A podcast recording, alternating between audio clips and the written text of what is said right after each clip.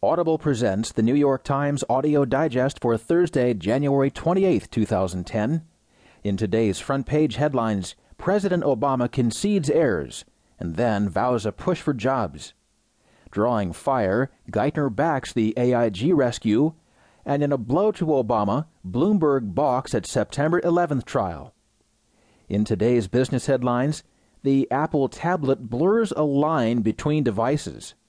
Rapid growth has its perils, Toyota learns, and the SEC adds risk related to climate to its disclosure list. There are more business stories ahead, as well as more national and world news, a roundup from the sports page, and New York Times columnist Gail Collins. Now, as selected by the editors of the New York Times, here are the stories on today's front page. The top story is titled Obama Concedes Errors, Vows a Push for Jobs, reported from Washington by Cheryl Gay Stolberg. President Obama said Wednesday night that leaders in Washington face a deficit of trust as he used his first State of the Union address to try to restore public confidence in his administration and to convince the American people that he is intensely focused on the issues that concern them most, jobs and the economy.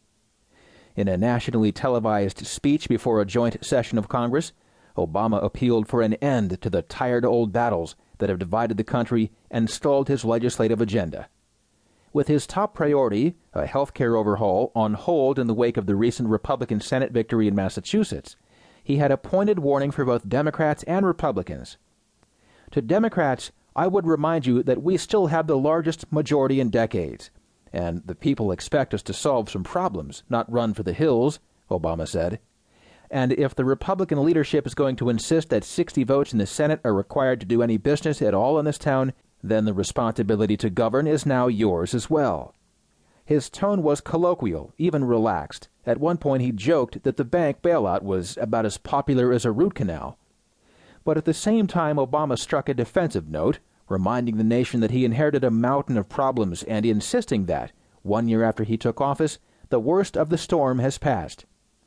This speech comes at a particularly rocky point in his presidency, with many Americans complaining that the president has lost sight of the problems of ordinary people. And Obama acknowledged their doubts, conceding that some of his political setbacks were deserved, a striking admission for any president. I campaigned on the promise of change, change we can believe in, the slogan went, the president said, and right now I know that there are many Americans who aren't sure if they still believe we can change, or at least that I can deliver it. But remember this, I never suggested that change would be easy or that I can do it alone. For a president who came into office with a bold vision, the speech represented a dialing back of sorts.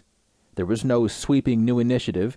Instead, Obama sought to repackage his existing agenda, the health measure, tough new regulations on banks, energy legislation, as part of a broader initiative to put the economy on sounder footing.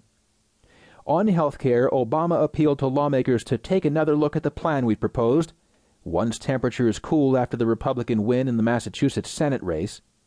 He added, do not walk away from reform, not now, not when we are so close.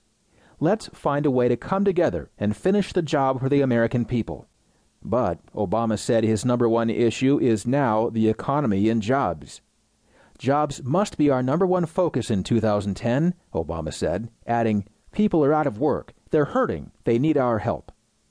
To that end, the president renewed his call for Congress to pass a jobs bill that would spur investment in green jobs and clean energy. He proposed investment tax cuts that would put more cash in the pockets of small business owners, and a new program that would take $30 billion from the fund used to bail out troubled banks and automakers and redirect it toward an initiative to encourage community banks to lend to small businesses. He set a goal of doubling exports over the next 5 years, and Obama also outlined a series of proposals intended to help the middle class.